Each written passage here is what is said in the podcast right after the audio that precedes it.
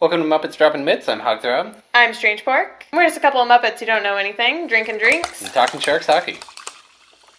Hey, Hogthrob. What you drinking? I'm drinking another whiskey on the orb. Except this orb is like a Death Star, which is really cool. It's one of those like big balls. That like those silicone molds? Yeah, that you pour water in. Mm-hmm. And then it becomes a Death Star. And what's funny is it's got that like Marianas Trench around the middle. And, like, it always seems to split in half along that. Like, you know, not unlike shooting a wombat. Yeah. Now, what are those? I don't remember what. Let's say it's a wombat that Luke pretends he shoots. Mm-hmm. What are you drinking, Strange Pork? I'm drinking a Wild Ride Brewing Nutcrusher Peanut Butter Porter. Wow. What have I done to incite such... It's not me that's angry, it's this elephant on skis. Oh, is it? Are you gonna... I see, it's like you're not busting my balls, you're gonna bust the Sharks' balls. Oh, if only there was hockey for me to criticize. Oh, drink away the pain. Glug, glug, glug, glug, glug. Great sound effects. Super convincing. You're welcome. You could actually drink. Like I could, but they might not hear it, I don't know. It's a new microphone, so maybe they will. Well, if you really, like, horn it up, like, yeah. That was an accidental squeak.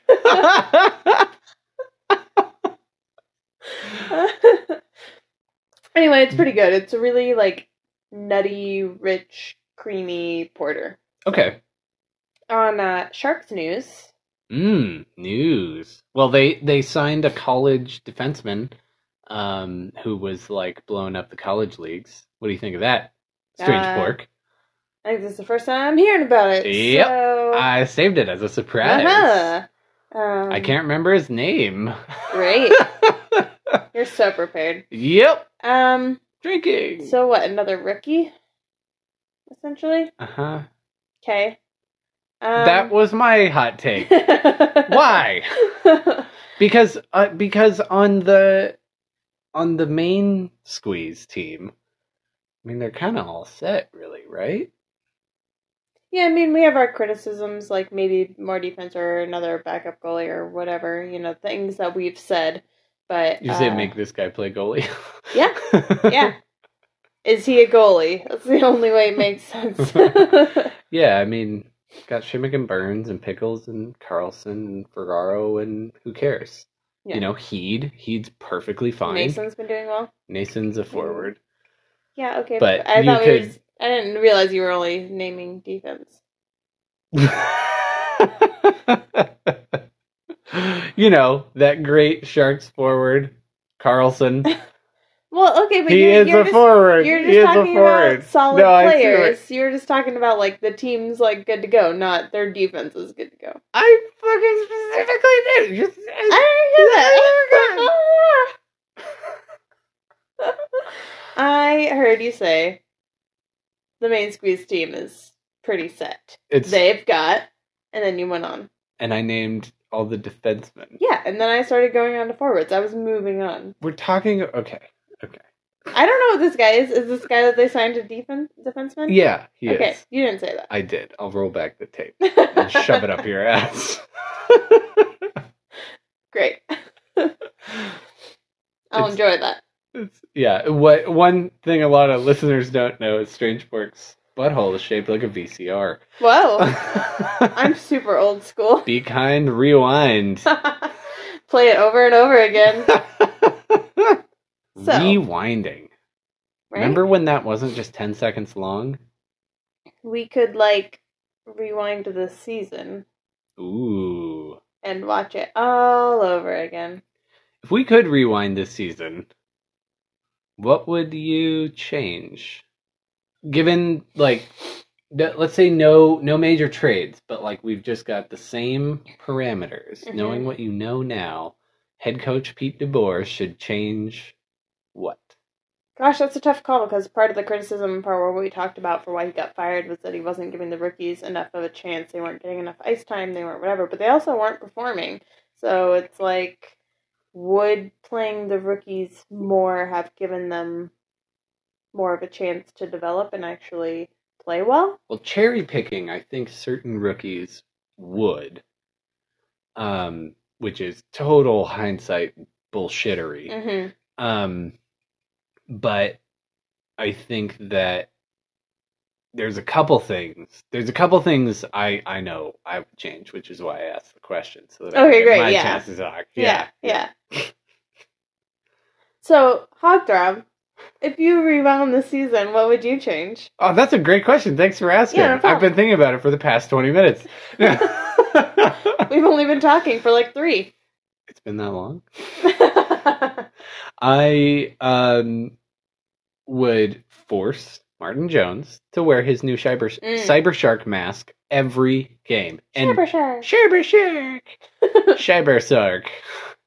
Shashmurd.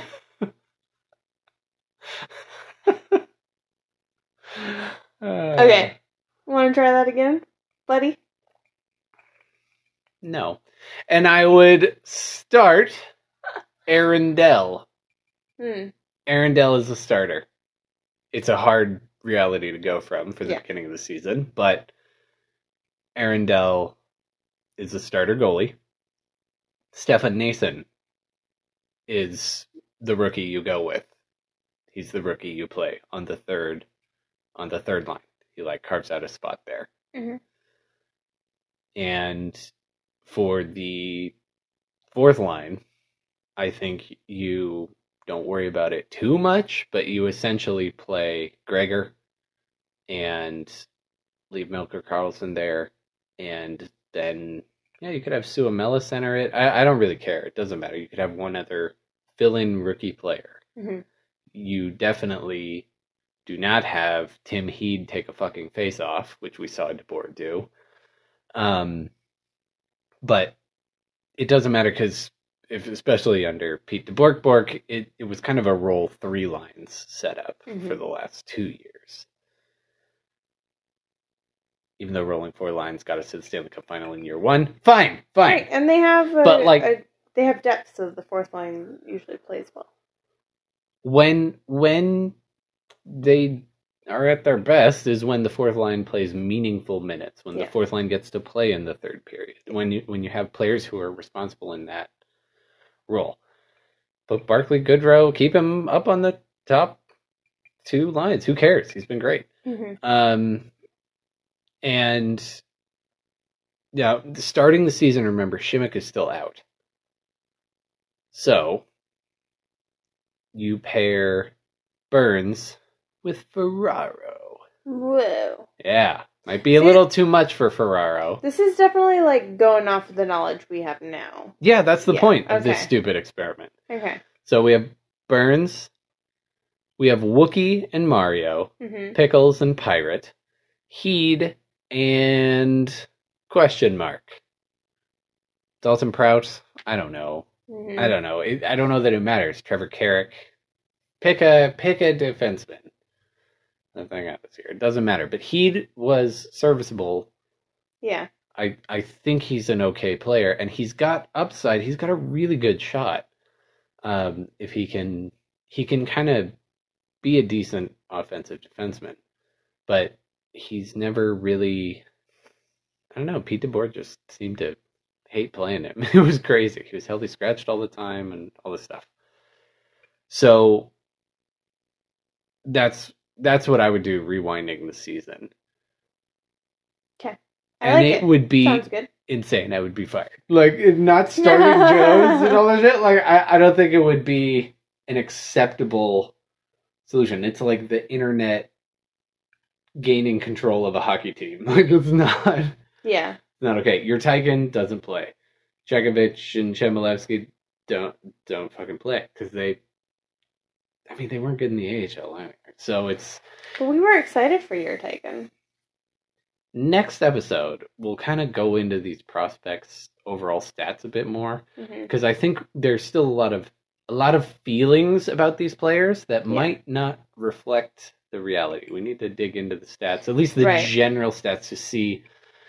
So instead, what we have planned for this episode mm-hmm. is reflecting on those who we've dropped the mitts on mm-hmm.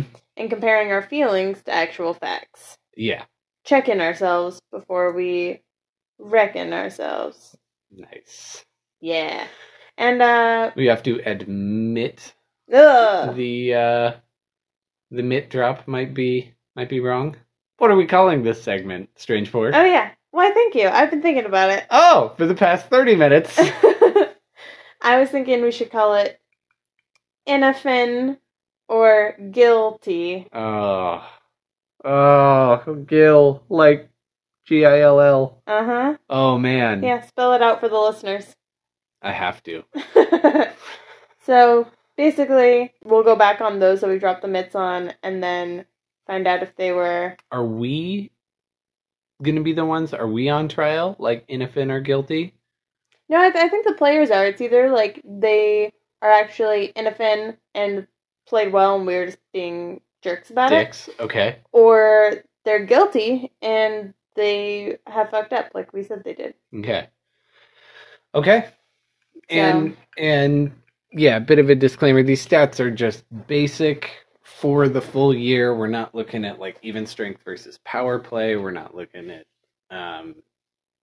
only in their defensive zone or only in offensive zone. You know, it's not real nuance, but just at an overall glance, because that's what the overall mitt drops are about. And we kind of picked and chose stats based on what we tend to look for. Yeah, so what are the stats we're looking at? So we've got overall goals and assists. Yeah, just points and stuff. Giveaways and takeaways. Mm-hmm. Offensive zone face-off percentage. Yeah, so that's how many times they're starting in the offensive. Mm-hmm. And so how many kind of opportunities, percentage... Right. Percentage of their time played is starting in the O-zone with a chance to score in possession. Shot attempt percentage. Yeah, and that's the artist formerly known as Corsi. It's kind of a possession and shooting stat, but it's shots that are taken, but they could be blocked. And then the other thing that we thought is kind of a determining factor is time on ice. Yeah, so the first mitt drop was a mitt drop from Strange Pork on... From me? Yeah. On Captain Eyebrows. It's true. Patrick Marleau. You know, it was bitterness. It was spite market. It was, you could have been a lifelong shark, and you left. And then I had to kind of eat my words, because the first couple games when he came back, I remember him being, like, on fire. Mm-hmm. And it was like, the only reason the Sharks are doing well is because of Patrick Marleau. But then he kind of faded into the background again, and that's what we talk about with Marleau, is that he tends to do that. Always been streaky. Yeah. He'll show up, and then you'll be like, hey, is Marleau on this team? Mm-hmm. Oh, hey, there he is. Yeah, there's nights where it's just like, I don't hear any plays called with his name. That doesn't mean anything, because Randy Hahn will be like, of all the players named Thornton, Joe Thornton is the best Thornton. Like... let's see. So what were my main arguments? I was saying that he wasn't performing. He isn't productive, he's not worth it, and you don't get to come crawling back. Right. And so why pick him up? What's the point here? So how do we want to do this? Should I start kind of going over how he's done so far this year? So that's the feeling, right? Yeah. The feeling is you're not worth it. Well, the Maple Leafs signed him, then they were like, we could let you go. Yeah, because they overpaid him. It was stupid from the beginning. Yeah. And then he was bought out, traded to Carolina, didn't want to play in Carolina, only wanted to come back to the Sharks, and didn't sign with Carolina. Carolina would have kept him. Right. And then the Sharks were like, no. And then it turned out all the rookies sucked, and they were like, okay. Yeah. And so it was like this weird... settling for Marleau, and then he gets traded to Pittsburgh. Right, and then plays a game. Like, yeah, and then the whole season stops. It's the weirdest trade circle, like, for this guy. I kind of feel bad for Marleau. He's just trying to chase a cup, and... That's just his happy little square face, making you like him. Yeah. You know, yeah. But yeah, he's just trying to chase a cup, and he's been on a real shitty streak of luck here. Mm-hmm. and it's been, I mean, what a roller coaster for the guy. How many points would be good enough to come back? And points are goals and assists, right? So, like... Kind of known more as a scorer than a playmaker, but... Yeah, I guess, like... I wouldn't expect him to be a 30-goal scorer, but maybe a 30-point scorer. Yeah, like 30 points. That'd be reasonable. And that's worth it, though? Because he's usually on one of the top two lines. Yeah, so he's probably going to have quite a few assists in, you know, trying to get those goals. That's a realistic expectation. Yeah, is 30 points. He got 10 goals, 10 assists in, 58 games? So probably on pace for 30. Mm-hmm. Whoop-de-doo, that's not a lot of points, you know, that's 10 goals, 20 assists. So he's probably going to get that. Yeah. I think that's a realistic expectation, but I think that's a little too low for it to be, quote-unquote, worth it for him to come back. Right. And for him to have trade value for the Penguins, like, 30 points for... Yeah, I mean, I don't think that that's, like, necessarily good enough, but that's acceptable. Like, I'm like, oh, okay, whatever, fine. You just want Marleau back because he's been on the Sharks for so long. 30 points. I think 40 points would be worth it. Yeah. Steal. Doesn't look like he was really on pace for that. Okay. Realistically. So probably going to get 30. Giveaways and takeaways, just in general, you know, is he giving the... The real question is giving the puck away a lot. Mm.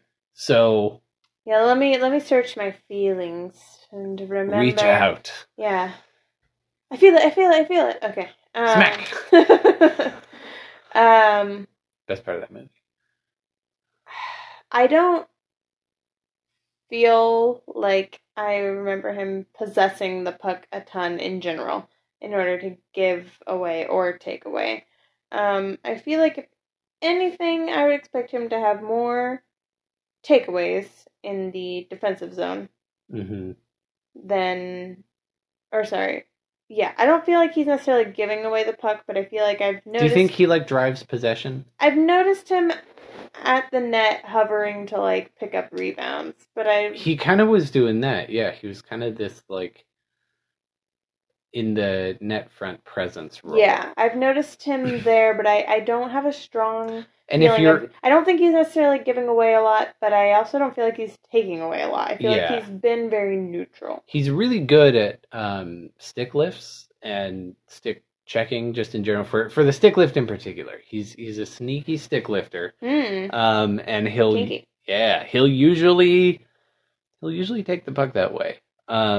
He's pretty good at it.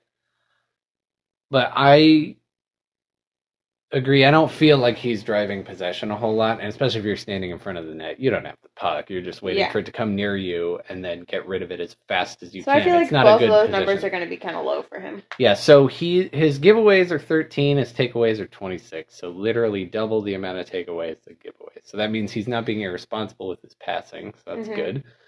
That's on par with what I was saying, but he probably has more takeaways than giveaways, but... Offensive zone face-off percentage, how many chances... Or actually, no, let's look at the shot attempt percentage. So shot attempt percentage, basically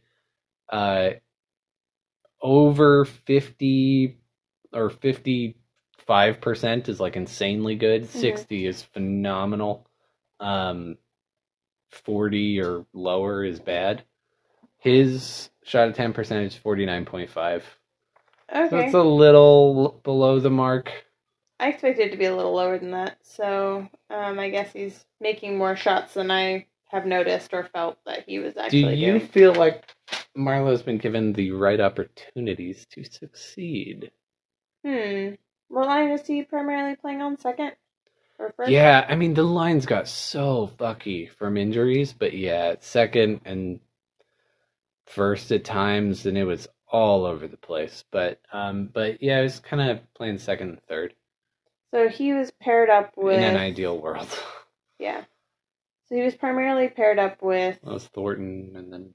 Yeah, I feel like Marleau Thornton combo would be so old. Yeah, they're both slow, but I feel like they know each other's gameplay. He's got top end speed, and he's not the slowest. He's not a slow Thornton, but he's old. He doesn't have the quick acceleration. My impulse is that I would want him paired with Thornton because they would play well together. Yeah. And so I feel like that's giving him more opportunity. Yeah. You know, and with Pavs not on the team, you know, Thornton can try and feed things to Marleau. Yeah. And you like that, you know, 160 years of combined knee experience. Yeah. Yeah. Well, they're robo knees now. 3D printed. Oh, yeah. So sorry. Yeah. It's there's those are new every game. Yeah. Yeah. I forgot. Robo Thornton. Who else would be on that line with them? Sorensen, Labanc at times. Labanc was primarily on the second or first line. And then it'd be Gregor. There was... I mean, it was Nason for a while. Everything got so jumbled. I don't know that you could really look at line mates consistently. Do we know what the plays or what the lineups were those first few games when he was on versus later in the game? Because there was a pretty dramatic shift in his performance. That would have been good to look up. Yeah. I think he was playing on the second line because he showed up in the Chicago game, got 2 goals. Mm-hmm. And then I think he was on the second line for a while after that. I don't know what that line was, though, mm-hmm. Because everything was in such a weird state. Like, the Sharks were just trying to get it together, and then they had a good run, but they had already kind of fallen behind, and then they went on a nice losing streak. DeBoer gets fired, and it all goes sideways. I mean, not like it wasn't already, but... So, for the lineup question, I don't know. Yeah. So basically, I was going to kind of ask you a more rounding it out question. Do you have more points to make? Yes. Okay. I'm a 30-point person. But no. So his time on ice is 13 minutes, 35 seconds. That's pretty low, average, actually. That's pretty low. That's not top-line minutes, but, you know, that's like third-line... or a lot of fourth line minutes. Like that's a pretty low average overall. Mm-hmm. It's not a lot of power play time. It's not a lot of opportunity. Offensive zone faceoff percentage, 48.2. So tougher assignments. When he's being deployed, he's starting more often, not a ton, but, you know, under, 60% of the time, or 62% of the time, he's starting in the defensive zone. Wouldn't that be 52? Oh, 48? Sorry, 52. Math. Math and booze. Basic arithmetic. Yeah. So he wasn't necessarily getting the most favorable starts, and he was still going to produce at 30 points, which is a whoop-de-doo thing. So this is a serviceable player. Yeah. I think...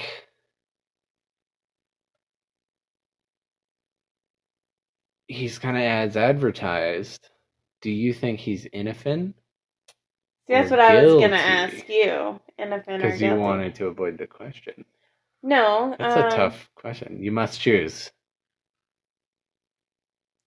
You make a good point about the opportunities given to him, because I was going to say he's still guilty in the sense that I was saying he wasn't necessarily good enough with the Sharks to re-sign.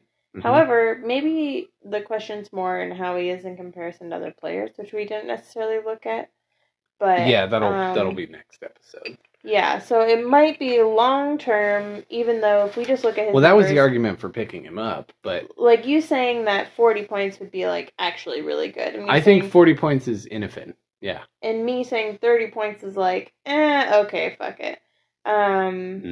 Puts him in that guilty kind of state of like sort not of seems great. Like it. And if he was on par for 30, that makes me lean towards guilty. But 13 minutes on ice, you know, and I think it's guilty. But I think the move from Doug Wilson's point of view made perfect sense. Mm-hmm. You're going to pick up a player on the minimum contract who's like a Sharks legend, all this stuff. Your younger guys aren't working out. And then you know what he's capable of, and yeah, you know where he's at, you know his ceiling right now. And then you trade him, and you get a decent draft pick for nothing. I mean, that's pretty good. Yeah, Marleau was free, and you turned him into a draft pick. So that's pretty great, ultimately, from a trading asset management standpoint. But guilty of not producing really being worth. Yeah, I mean, not necessarily given a fair chance. Yeah. To do better, but feel free to comment on whether or not you agree with that. Innafin or guilty? Guilty. Hot take for Marleau. Not worth it. Still, we were right to drop the mitts. Hogthrob say guilty. Comment if you think otherwise. Okay. All right. So, what was the next mitt drop? Carlson. Well, for a player. Carlson. Was it Carlson? I mean, actually, I think the next one was a half-assed mid drop on Pavelski. Yeah, probably. Do we have Pavs numbers? Because we talked about the event pretty early on. Yeah. Yeah, we do have Pavs numbers. Okay, well then, give me that. How do you feel about Joe Pavelski? So, I feel like he is the hole missing in the team. There is another hole in this donut, and you zoom in, and there is another. Yeah. So here's my overall feeling. He was really good on the Sharks. He was sacrificed to the gods. Yeah. I'm still bewildered that they let him go. Mm-hmm. Yeah. My impression is that he was not performing well on the Stars. Mm-hmm. I also... Did that make you feel better, just as a fan, or no? I think at first it really did, but I'm just also kind of, bummed that he's not playing on the Sharks and not playing well. If he had gone off to, have a better career or whatever, I'd be okay, well, at least you're fucking happy. I don't know. That would kind of hurt more for me, if he, blew it up. But, I don't want his career to start going downhill now. You're a fan of the player. Yeah, so it's really weird for me, but I'm fangirling. Yeah. For Joe Pavelski for no reason other than he's so fucking jolly. Because you hate him. Yeah, I hate him for that. Yeah. Anyway, so I'm under the impression that he's not performing well under the Stars. Also, under the stars. The fault in our stars. I'm also under the impression that he wasn't really being played in his strength. I remember pretty early on in the season. That's what I was seeing. Yeah, they were playing. I didn't watch a ton of Stars games, but I watched some clips, and I watched a couple games. He's really good at hanging out in front of the net and tapping shit in, and they weren't playing him that way. Tapping it. Tap, tap. Tap-a-roo. I imagine that's how he talks on the ice, too. He's like, come here, little puppy. I think that's why everyone hates him, because, tap, everyone still fucking loves Happy Gilmore, even though it's Adam Sandler. It's stupid, but it still makes you laugh. Yeah. Yep. Slapshot. Yeah. Yeah, so those are my overall feelings. Is as upset at him for choosing to leave or whatever.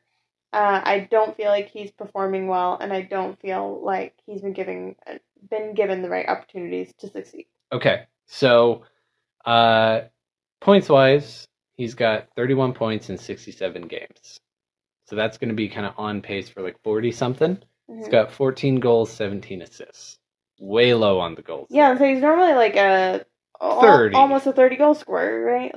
30 or 40. I mean, he had 38 last year. Yeah, so, I mean, I would expect him to have, 50 points. Mm-hmm. By now? You know? Yeah. And be somewhere up there. Yeah, so this is low.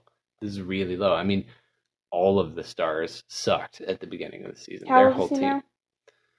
Ooh, 30... 36? I think he's 36, because the whole thing he was, starting this year at 35. And starting 2019. Mm-hmm. Starting this season. I keep saying year, but... That's still, it's getting up there, but it's still... No, but, yeah, it's hard to, Part of the issue was he wanted a 3-year deal. Mm-hmm. When you're 35, you're starting to turn into crude oil in the sports world. Yeah. And so I just don't think Joe Pavelski has the same robo-printer, you know, leg printer for his legs. But his knees aren't the problem. Or maybe, yeah, he has them, but he can't, yeah, you can't reprint those. I mean, it was his fucking skull he needed to reprint last year. God, so brutal. Okay, so, yeah. So he's definitely underperforming in terms of points. Yes. For what the Joe Pavelski we knew last year, even. Yeah, and this is what I was saying in earlier podcasts, because I'm the best, was that everyone was talking about, how are we going to replace Joe Pavelski's 38 goals? And what I was, like, hammering on was, why the fuck is everyone saying, if Joe Pavelski was still on the team, it would be, how many goals is he going to get? He's had multiple head injuries, like really serious injuries. He's getting older. What's the point production level of Joe Pavelski? But is he going to get up to 30 goals this year? But if he was on the Sharks still, there's a chance that those numbers... I mean, you've got different coaching, you've got different players, you've got different... He was being played in a different position, kind of, you know, like... all those things kind of add in to... In stats modeling... There's no way to know what he would do. Once you get to, like, 35... Things tail off. It's rare that a player is still productive as they get to that over 33, 35. Like, things really start to tail off. So you're kind of thinking he'd perform this way regardless? I think he'd be better on the Sharks. I don't think he'd be much better. I think we'd be looking at 25-goal Joe Pavelski, not 40. Mm-hmm. Joe Pavelski's 38 goals would not be replaced on the Sharks, even by Joe Pavelski. It was a stupid argument. Mm-hmm. And so it's not surprising he didn't do as well in Dallas, but he also wasn't going to do as well anyway. And he's been given a $7 million a year deal. Yeah. So he's being paid not as a 40-goal scorer necessarily, but that's a really high level. $7 million a year for 40 points is pretty shit. Mm-hmm. Not good. So this is why Doug Wilson was like, this sucks. This is the part of the business that just blows. I hate this, but we got to do it. You know, we made an offer. This is just an unfortunate reality. And I think it's unfortunately still the right call for points-wise. Moving on. Giveaways and takeaways. Yeah, I'm not really watching, like, a ton of Stars games. I don't know why I was possession. But once again, my impression's that he's not doing great. So I would say maybe he's... For my argument, it would fit that his possession numbers are bad if he's not playing as well. 27 giveaways, 38 takeaways, so still taking the puck away more than he's giving it away, basically not giving the puck away a ton. Both are kind of high, not as good a ratio. 27's pretty high compared to what Marleau had, like 18. Yeah, I mean, meh. Yeah. But a forward has more... What's his time on ice? 12 minutes, 41 seconds. Ooh. All right. So that's limited minutes. There's me saying he's been, not given the opportunities. Mm-hmm. Really quick, his shot attempt percentage, 51.4. So solid. All right. So when he's bad on the ice, he's trying, yeah. Yeah, and possession, or, you know, driving, possession, shooting. So 12 minutes, 41 seconds. Percentage of time started in the offensive zone, 54.2. That's, you know, decent. On the higher side. Yeah. So he's been giving favorable matchups with more limited ice time and producing not great points-wise. Mm-hmm. Innafin or Guilty? I mean, based on my argument of him not performing as well or being given the opportunities, I'd say he's guilty. I'd say that lines up. Yeah. The only contradictory part of that would be that he's in the offensive zone, like, preferably. But 12 minutes is not a lot. And if, you know, no one was producing at the beginning of the year and things were shitty, then, you know, I think getting to an overall projection of 40 points, having 31 points in 67 games, it's half a point ish per game. It's not terrible. It's not Joe Pavelski of old, right? Your argument being that Joe Pavelski of old wanted to be Joe Pavelski of old, even on the Sharks. You know, it's kind of like, well, I think my whole thing was he should have stayed on the Sharks. He's doing worse off the Sharks. Don't get me wrong. There's Wookiee magic, but yeah. And I think based on that criteria, this lines up. Yeah. Okay. All right. So the next mid drop, was that Carlson? Yeah. All right. So remind us what your criticisms of Carlson were. I was really upset that he chewed tobacco. I went on about that for a really long time. So I hope we have tobacco spit stats. Spit attempts percentage. Let me just Google that real quick. Yeah. I was really pissed off that his positioning was so bad. He was out of position, and he was not connecting on passes. Mm-hmm. His passing ability is the big thing, like regardless of scoring, you know, just like outlet passes. And it's like he'd make a good pass to the neutral zone or something, and that would work out. But I just saw when he was in the defensive zone, he'd be off puck chasing or doing something that wasn't good positional defense. And it drove me crazy. He wasn't stripping the puck.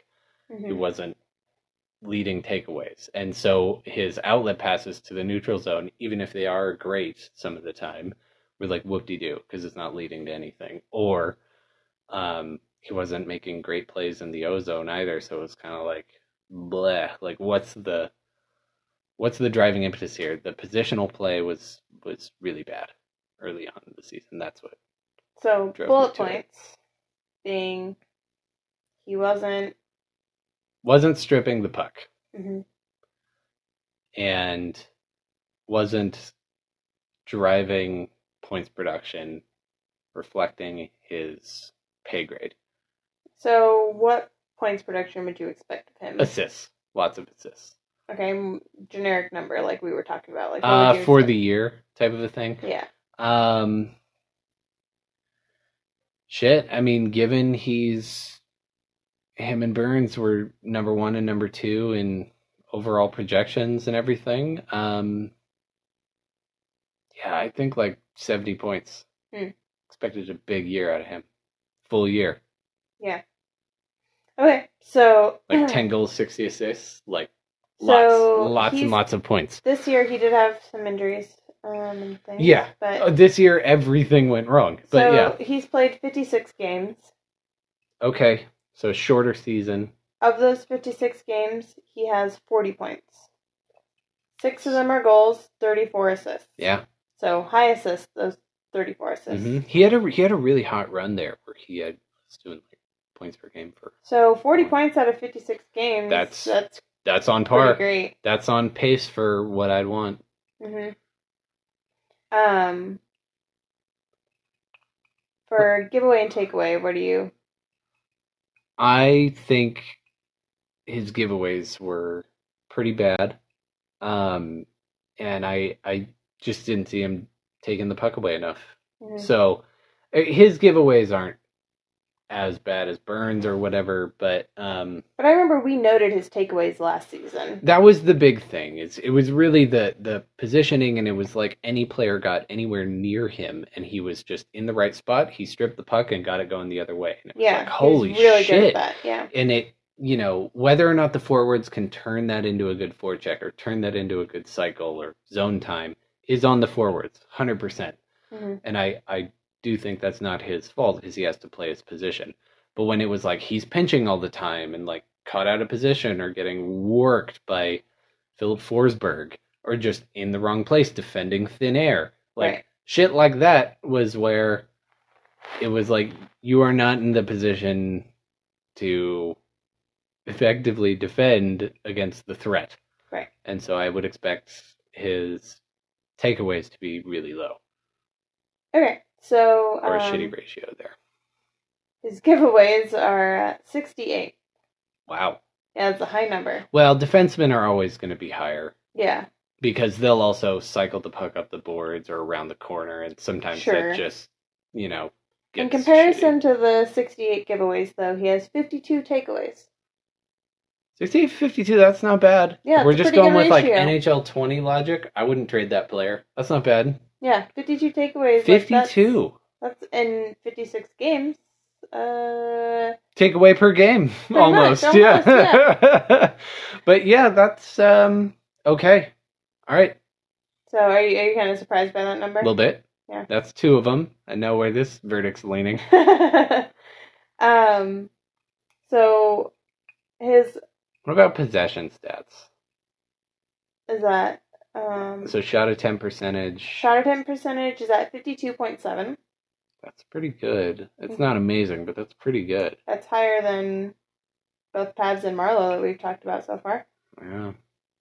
And his offensive zone face-off percentage is 50.1. Okay. So he's been given even opportunities, and he's got a good possession number. Mm-hmm. That's really a good indicator. Yeah. Stats-wise. He has pretty high time on ice. He's got 24 minutes and 31 seconds. Damn. Average. Yeah. That he's is out there a lot. Yeah. That is a lot of time. But so it kind of makes sense. So at 24 minutes, I mean, he's playing power play, penalty kill. Oh, yeah. Even strength, overtime, all the things. Like, yeah, he's just... they're getting their money's worth out of him. You're going to play him into the ice. I don't know that you'll get your money. Like, $11 million a year. Like, how many other players could you buy with that? You could probably... 3? 4? Yeah. You probably get 3. Lower end, yeah. Would they play... They'd probably play 30. That's pretty close. Erik Karlsson is not a buffet, is all my point for that. So, yeah, based on these numbers, it seemed like he's on par for the points. Giveaways are high, but like you said, defensemen are going to have higher numbers. Takeaways, in comparison, are pretty good. The zone time and shot attempts are high, not amazing, but pretty great. And he's on the ice a lot. So... This really gives me something to think about. Oh, in a thumb or guilty. I think he's Innafin. Yeah. I think I will take that mitt that I dropped and... Shove it up your ass, VCR. Shove it up my candy ass. What? I hate wrestling. I don't know the reference. It's fine. It's what The Rock would say. Really? Yeah. I only ever knew the tongue thing. It's like, can you smell what The Rock is cooking? He did the LLL thing? Yeah. Wow. I know, because my mom's obsessed. We had 2 posters of The Rock. But, that's so, Al-Qaeda-y. That's so, what The Rock is cooking. What Iraq is cooking. No. He could be the, insurgent wrestler. Not at all. So offensive. Carlson is Innafin. Real locker room story. Uh-oh. When I... was a young warthog.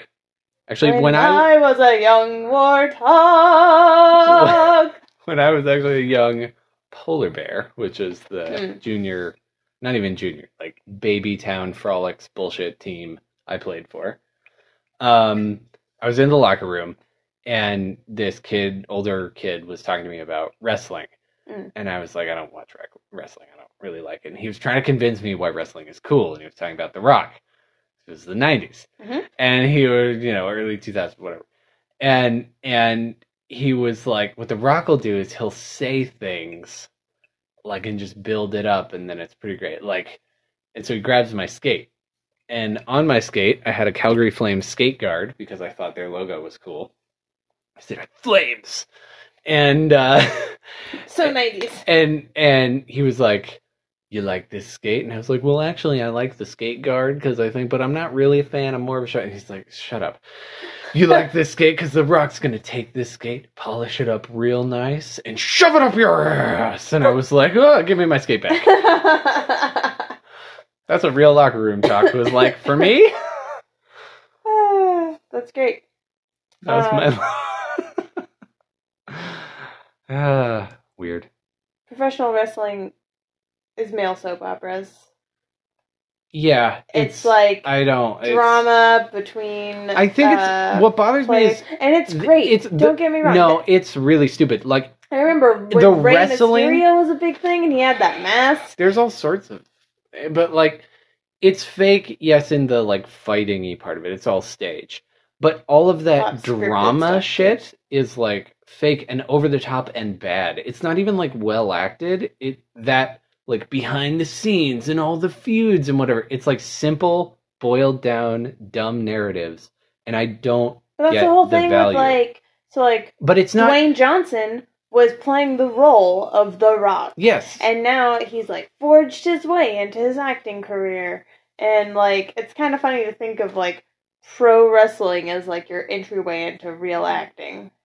I mean, but that's... I mean, we can trace it. One of his first roles was in The Mummy, actually. Yes, it was. Yeah. But there's always a role in Hollywood for buff as fuck dudes, which is Stardude. If we want to go way back, I'm gonna fucking hipster... to Pumping Iron and Arnold fucking Schwarzenegger. Yeah. So once Arnie made that... I mean, there's a whole genre of movies that are just this... Arnie movies. Just Arnie movies. And they're great for what they are. And they're, like, corny. And some of them are really good regardless. And so there's always a niche for... that thing. Also, I mean, Sylvester Stallone and all the Rocky series kind of has that tough guy thing. So if you can create... if you can prove on your resume, hey, I can do the dumb guy strongman narratives for this soap opera show, it's a pretty easy transition to be like, I can be the strong guy, dumb guy narrative on your stupid movie, and it'll work out. Well, and you already have a name for yourself as a pro wrestler that people recognize. It's a thing. So it's like, but I'm just saying, like, The Rock is in The Mummy. But what bothers me about it is it's super contrived, and all of the, like, narratives and feuds are like, oh, they're gonna fight and they hate each other. It's like, no, it's all bullshit. And I know TV is all bullshit, but this is, like, boiled down and really dumb, but it doesn't think it's brilliant, so it's not funny to me. It's not like Ed Wood or, like, Francis Ford Coppola's Dracula. Like, things that are bad but think they're brilliant. Troll 2, like, are the best. They're, like, The Room. They're, like, phenomenal. And this is not that. It's not even that self-aware. It is not. It's bullshit. So, how did we get on pro wrestling? We were talking about Carlson. Just real quick, though, like, I would actually love to see Tommy Wiseau on, like, a WWF or whatever. He would just be the guy, like, explaining what's going on. He's like, oh, he's got a chair. Is he going to hit him with it? Oh, no. No, if everyone just loves each other, the world would be a better... Don't touch me, motherfucker. Yeah. Just like that. That was a good impression. Like, good. Someone comes in and they've shaved me, like, a baby face. A baby face. And you're like, Tommy, we really need you to tone it back. Keep your stupid comments in your pocket. I think it's just... That would be his, like, SmackDown line or something, yeah. I think I respond negatively when any sort of entertainment is like, you should feel this way, and it's really overt. And I go, fuck you. Yeah. I'll make up my own mind. And wrestling is that, and it bothers me that people are like, yeah! Well, nobody cares about your opinion, which is why they listen to this podcast. For Strange Pork, okay. Yeah, Strange Pork is the only one that matters. Hogthrob's just a throbbing hog. A hogging throb. A hogging throb. Indeed I am. So, I don't know how we got here from Carlson. I blame Dwayne. But how? Johnson. How did Dwayne The Rock Johnson get into our conversation? You'll have to listen to the podcast. Okay, so Carlson's Innafin. Carl Finn is Innafin. And drink. You were wrong. Yeah. So. Cheers. So I think what we've learned is that Strange Pork should drop the mitts, and I should shut the fuck up. Strange Park actually knows shit. You wouldn't know that. There's one more mitt drop. I don't know who dropped these mitts. I think it was you. For Jones? Yeah. I think it was you. It was probably me. Yeah, because my biggest problem, though, isn't really stats related, because I know where he's at. It's just the helmet. It's the mask. Yeah. It's he refuses to wear the super cool Cyber Shark mask. But I think those stats do come into it because... Well, yeah, he was playing super amazing. The other thing is he... I feel like looking at overall stats isn't necessarily fair because he's had such an up and down season. Like, the beginning of the year was terrible. He's averaging below 900 save percentage. Like, it's just been below league average. Mm-hmm. And it's been like that this whole time for last year. Like, it's been really bad save percentages, high goals, like, against high expected goals against, any metric you look at. It's really terrible. Yeah. But the last couple games, which are a small sample size in this weird year that everything gets shut down. I mean, he got a shutout.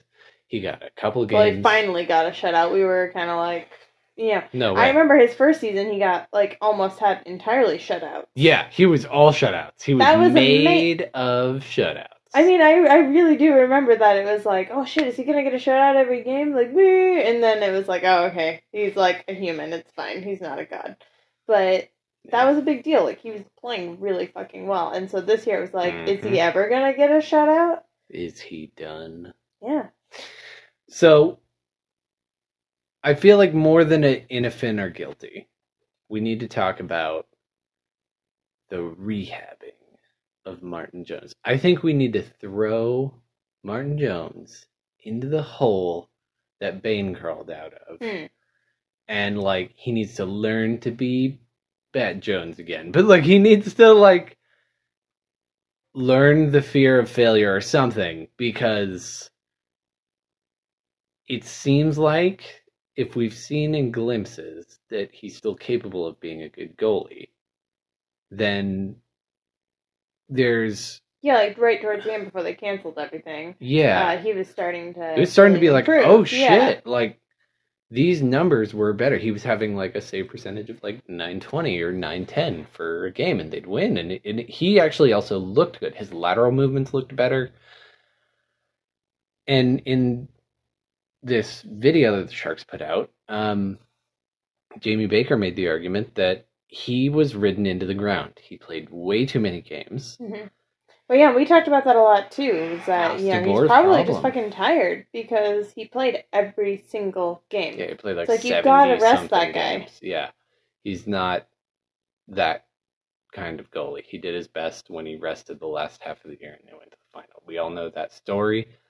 And this is, like, a Strange Park take on things, too, is, like, rest up your players. It's, like, don't play people on shitty, you know, if their knee's not fully healed, don't play them yet. Yeah, like, don't play them the last 10 games this season. You know, it's like, you know, you want healthy, well-rested players on the ice because they're going to perform better for you. Mm-hmm. And, I mean, I always noticed that they weren't playing Dell very often. No. And when they started playing Dell more... Jones was getting better because Dell earned his spot this year. Oh, you did great, yeah. I think, you know, Dell's got the easier contract to move, but he should maybe be given an opportunity to be a starter somewhere else because they're stuck on the Jones contract. Mm-hmm. So unless you can swing a deal or you don't protect him and Seattle takes him, in which case... Gosh, is that going to happen next year? Oh, Jesus. I don't know. Who knows? I mean, everything's so fucky. But no, it'll be the year after, I think. Everything's super weird. I haven't really followed up where the Seattle thing is. Maybe they don't have a name yet, so... Or I thought they were... I mean, was it going to be the Kraken? Your 2019 was a Seattle team, right? And the 2019 NHL Coffee Grinders. Yeah, the Seattle Grinders.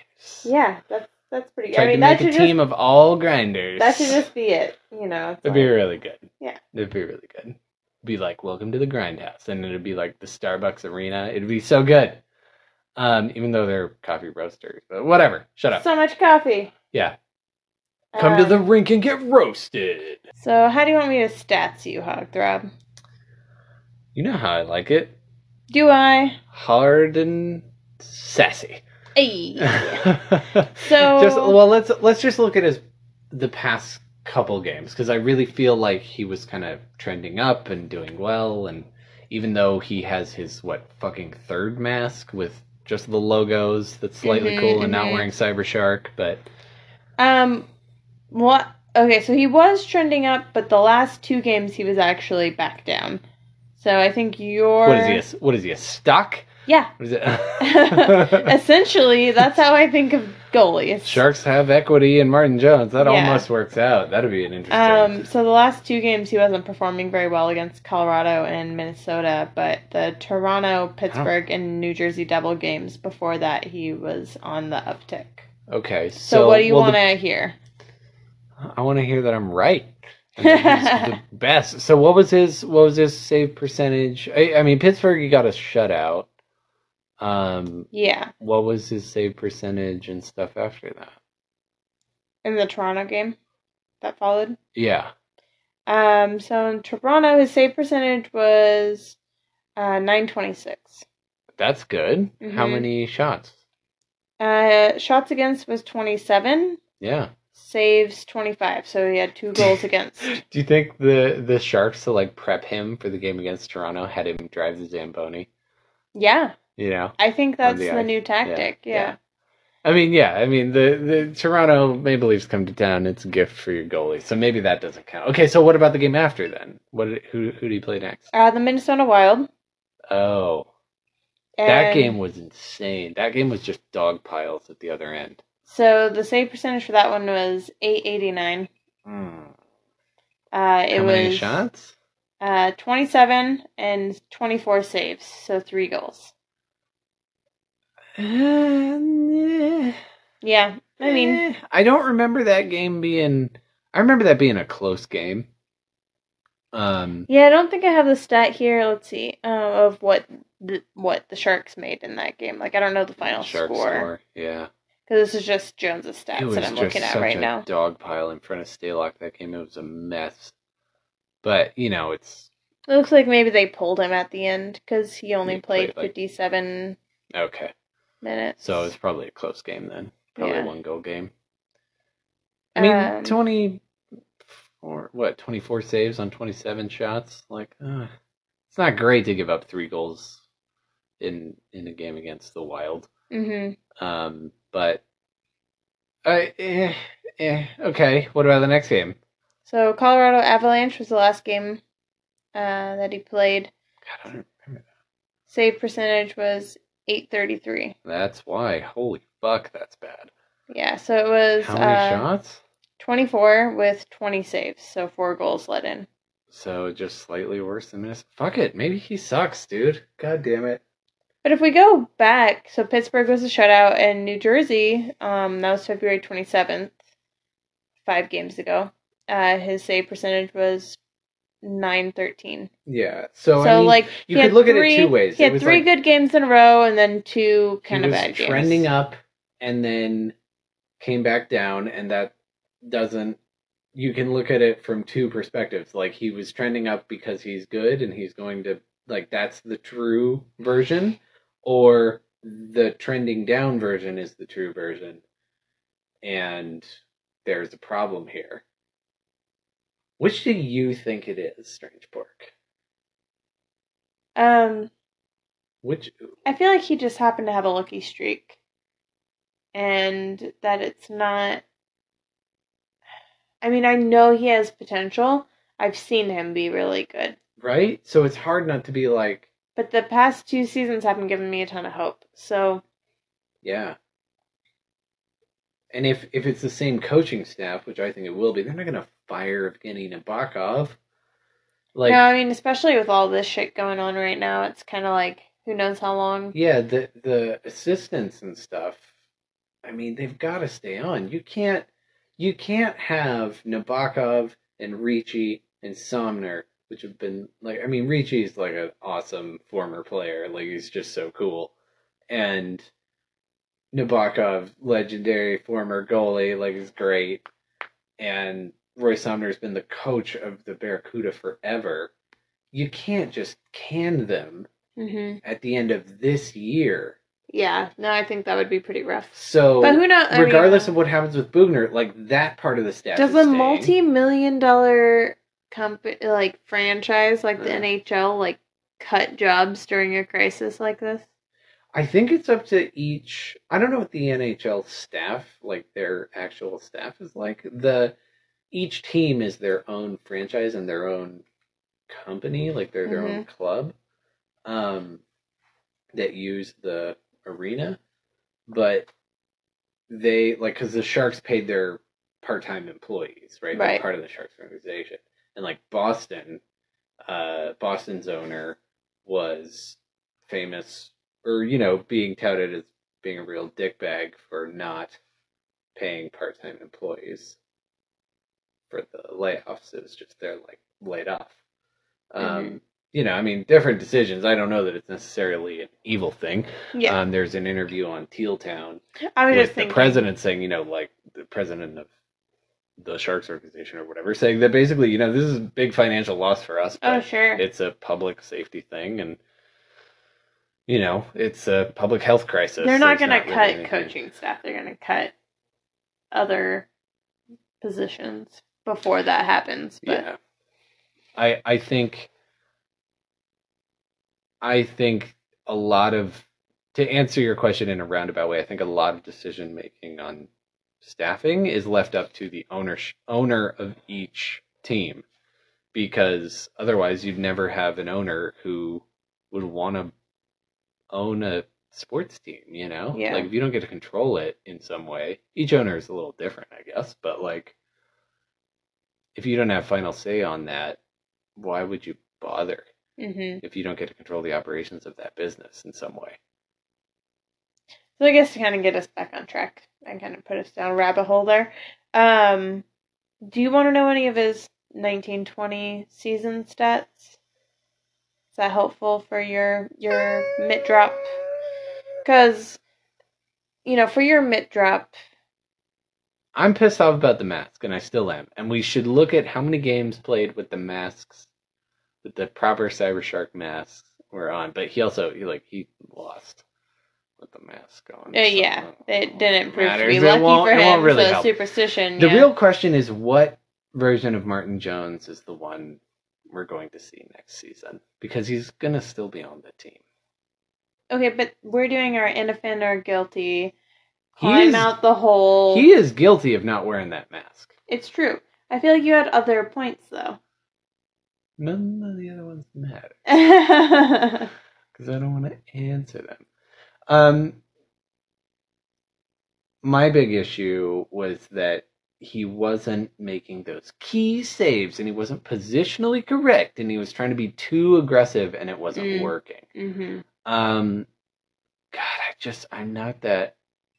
not like a goalie fan, so I don't really know what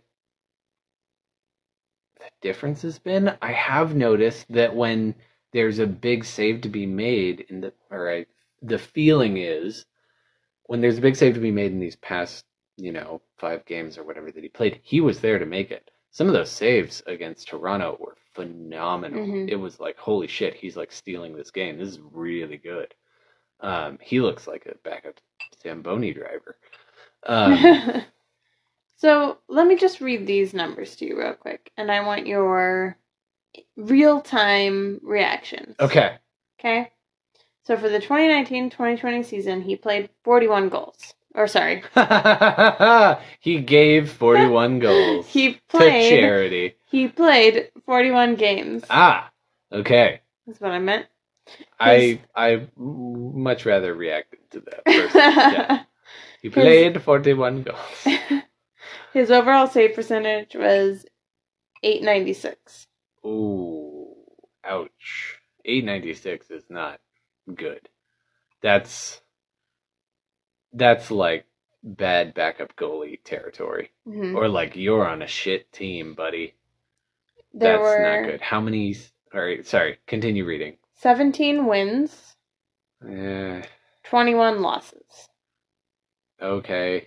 And wins and losses, like, NHL GMs care about that. I don't care about that as a fan from the outside, because the goalie doesn't single-handedly win you a game. Sometimes they do, but that really only matters in the playoffs. Yeah, but they can have, like, goals and assists and all these other points, so kind of wins and losses are one of the only real, like, things that they can kind of tack on to. Yes, and I get the idea with being...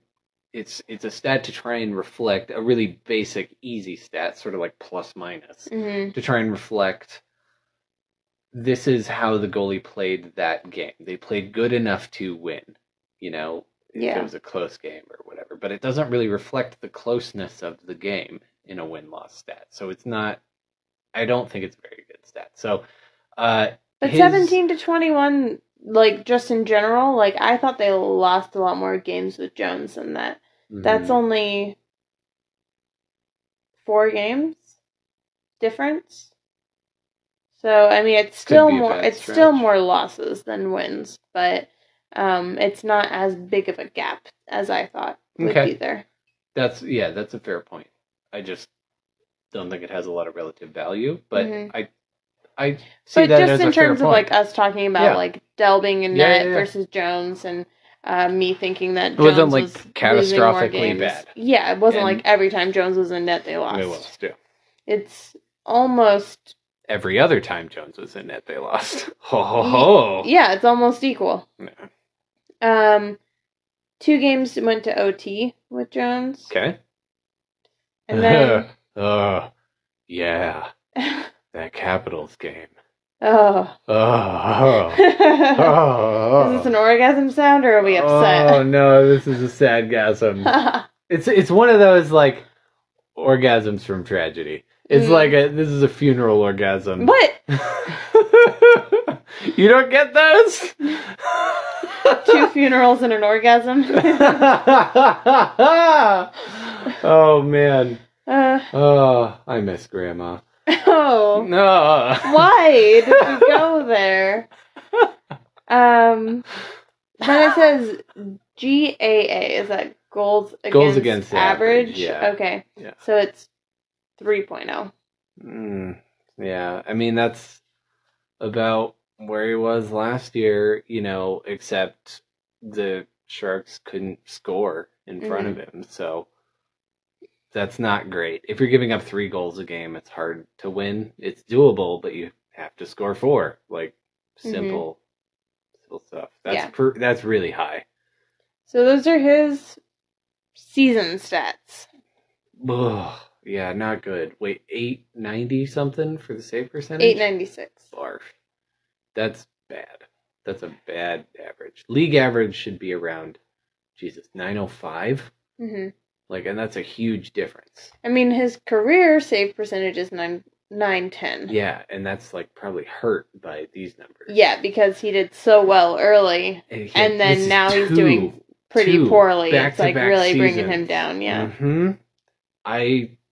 I don't know. So, Innafin are guilty. I think I'm kidding myself, and he's guilty. Yeah.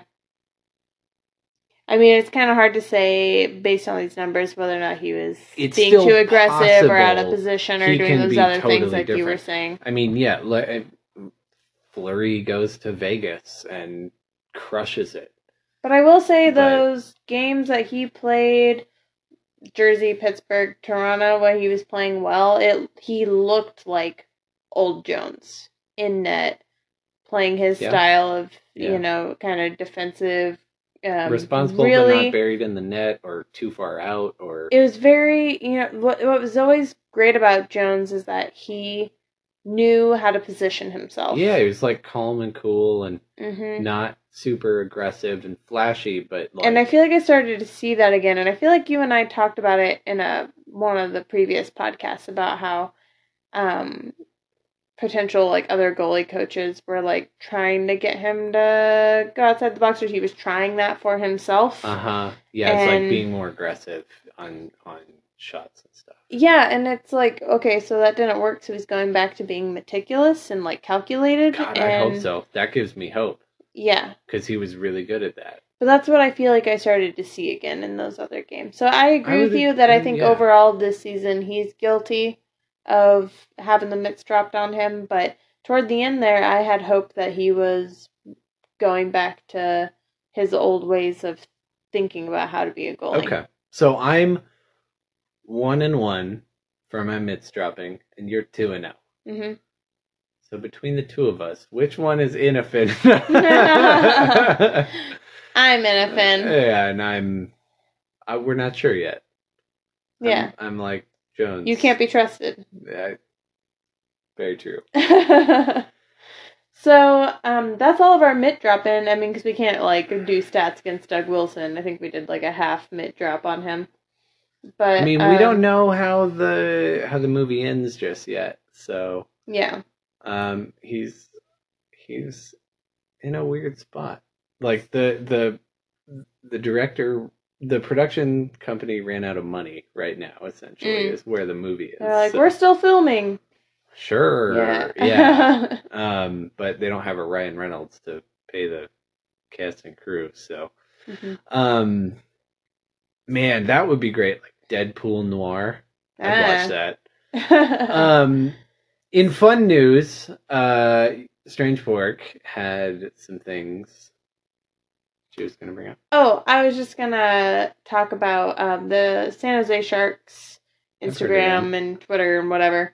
Put out a choose your quarantine house kind of thing. So it's 6 different houses with different players and food choices with TV shows. Do we get, is it the players' houses?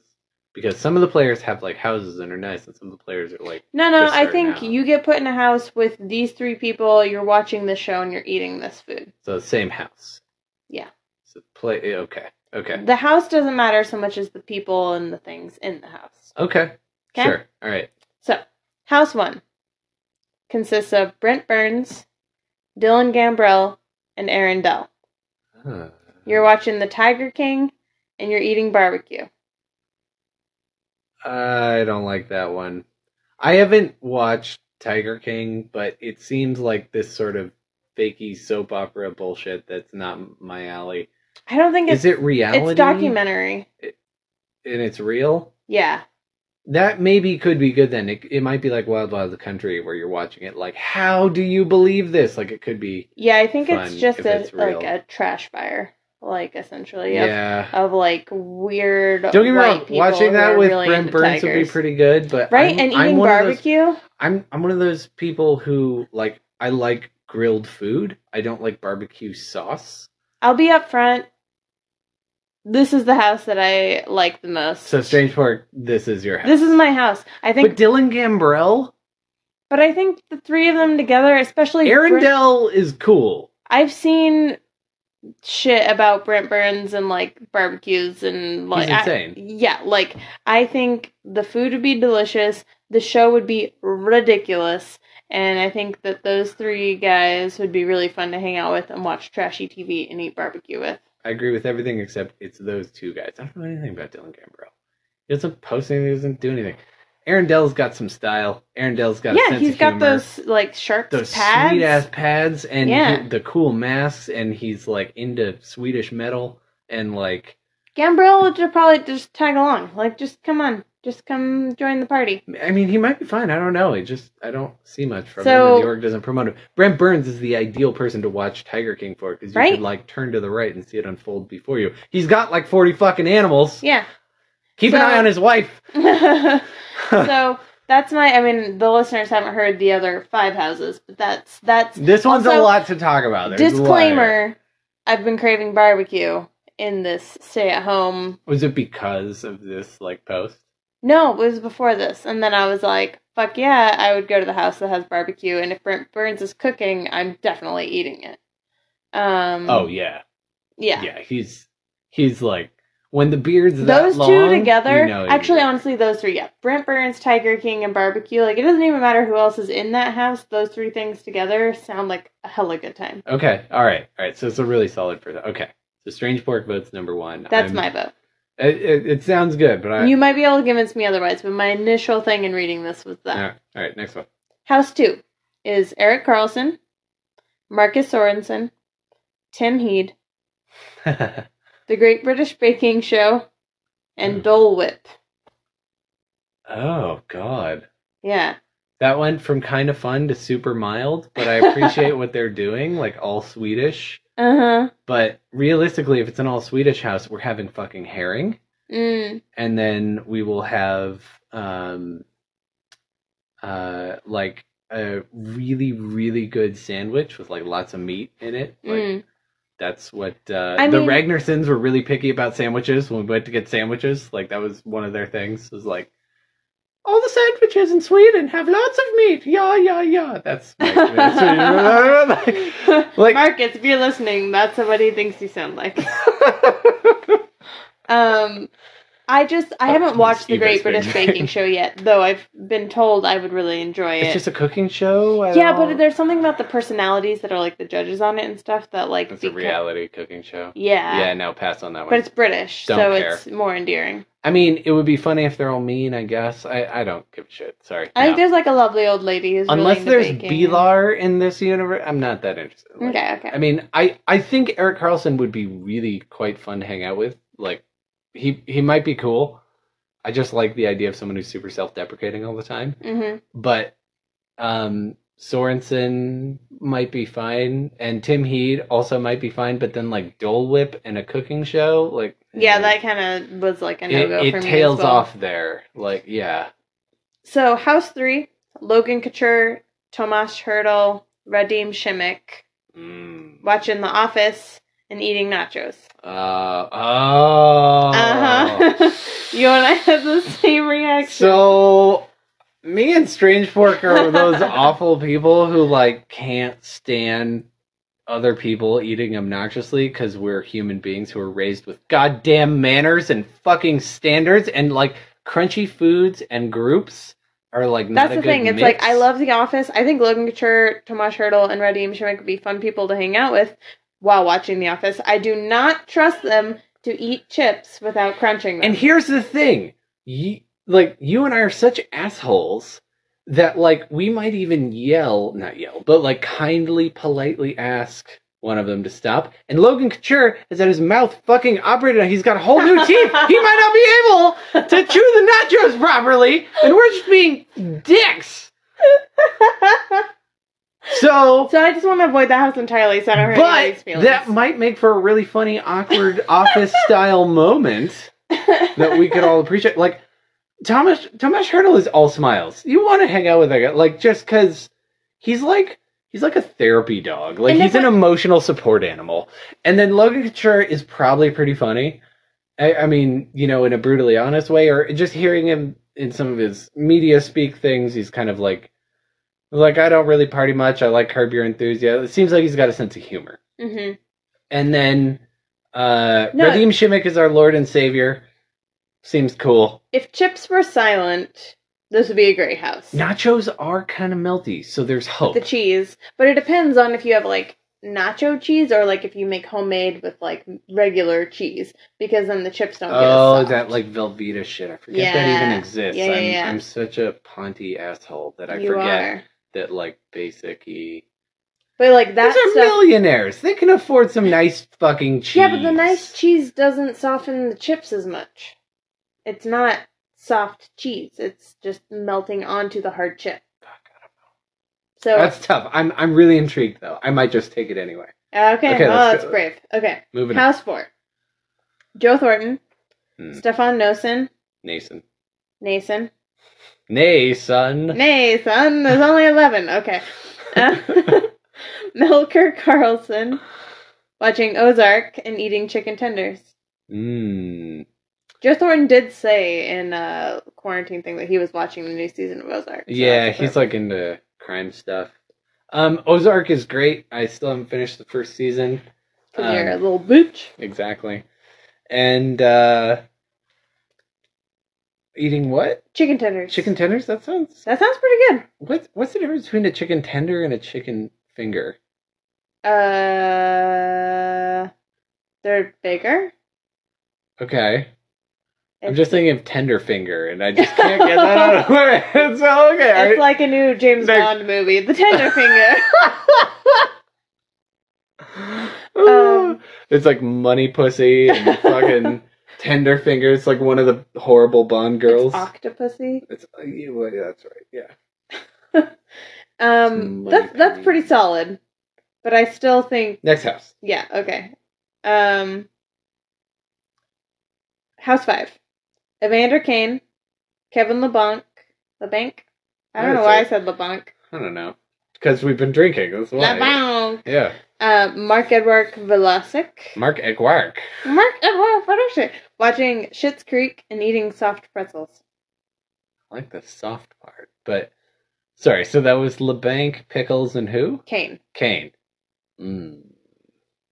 I've only watched the first episode of Schitt's Creek and I didn't get into it, so I'm not, sold on it. And pretzels aren't my favorite thing. So, for me, I'm really food-oriented. I like the company, but I don't care about pretzels that much, and it's also not a strong barbecue one. And Tiger King and Burns still wins for me, so... That sounds a little zazzier, Yeah. Yeah, I'm gonna... Yeah, no. Or maybe Ozark chicken tenders. Was that all the houses? There's one more. Okay, one more. House 6. Timo Meyer, Mario Ferraro, Martin Jones, watching Game of Thrones and eating popcorn. Oh, shit. More crunchy food. It's true. I love Game of Thrones, though. Mm-hmm. But then you have to hang out with Jones. Could you do it? Yeah, I could hang out with Martin Jones, but Meyer, he is a goalie. Ferraro, goalies Jones. Are... insane, they're crazy people, but how many goalies do you know? None. Called out. Yeah. Okay. All right. Fine. The popcorn's a rough one. I'm not really. It's like nachos, but popcorn might be worse. Popcorn's worse, because people eat popcorn by the handful? No, yeah, there's that. And then there's also the small, claw grip where you get, 3 or 4 popcorns and you try and play this game of chicken with your face where you throw it back to your air pipe and try not to die, and you just sort of slam it in there like it's a piston and then close your mouth. And then while the popcorn is, traveling... to the back of your throat, you close your mouth and crunch. That's a whole thing for popcorn. See, this is the other dilemma for me. I love popcorn smothered in butter. Just give me the butteriest popcorn. And I love butter. Yeah, I do love butter, and popcorn's a vessel for butter. So, and what is butter? Hot fat. Hot fat. You love hot fat. I love put that hot fat in my mouth. Melted cheese, hot fat. Give it that hot fat. Put it in my mouth. Potatoes, dip it in hot fat, make it french fries. Okay, so your ideal house is Brent Burns, Joe Pavelski. Nah, he's not in this, but sure. I don't care. Shark for life. Joe Thornton and hot fat. Yeah, that sounds great. I'm in. What are we watching? I think you're watching Doctor Who. Mm. No, I don't. What's another favorite Strange Park show? I mean, watching The Muppet Show. Yeah, that sounds awesome. Yeah. God, yeah. Or Star Wars. Just watch Star Wars with the Wookiee and the old guy, and then Joe Thornton would be like, "Oh, the originals were the best." It'd be really good. I don't know. Yeah. This is my theory. I don't know what the show would be. I mean, I like the idea of the semi-trashy TV of Tiger King. What about The Expanse? That's a good show. Yeah, I mean, I'd be down for watching The Expanse with all of them. Yeah. And then we'd all bond over how cool Amos is. Yeah. Oh, man. Yeah, everyone should watch That sounds Expanse. Ideal. That sounds pretty good. So... what's the Hogthrob house of choice now that you've heard all six? With the options, I think I'll go with Couture, Hurdle, and Šimek, and The Office and nachos. Yeah, you're gonna take the nachos. I'm gonna take one for the team. All right, name me captain. My ideal one, I think, would probably be Wookiee, Carlson, and Hurdle watching my favorite movie of all time, Bram Stoker's Dracula. It's directed by Francis Ford Coppola. Yeah. Just watching bad movies. Absolutely. Because, like, the thing is, part of, like, watching a thing in a group that makes it fun is, like, talking during it. And I'm also one of the... I'm just horrible. We're terrible people. But if you are talking during a thing, to me, doesn't matter. It means you're disrespecting whatever it is that is being shown. If you have a question... You're not paying full attention. Yes. If you have a question because you missed something or you don't understand something, that's fine. Like, that's not what I'm talking about. I'm talking about if you're going like, oh, I hate her. Or, like, he's so dumb. Or when is this going to pay up? Like, if you're just, like, commentating out loud. Questions really matter in terms of, like, are they talking about so-and-so versus, like, is she going to be the one who killed him? What's going to happen next? I don't know. I'm fucking watching it with you. Maybe you should shut the fuck up and watch.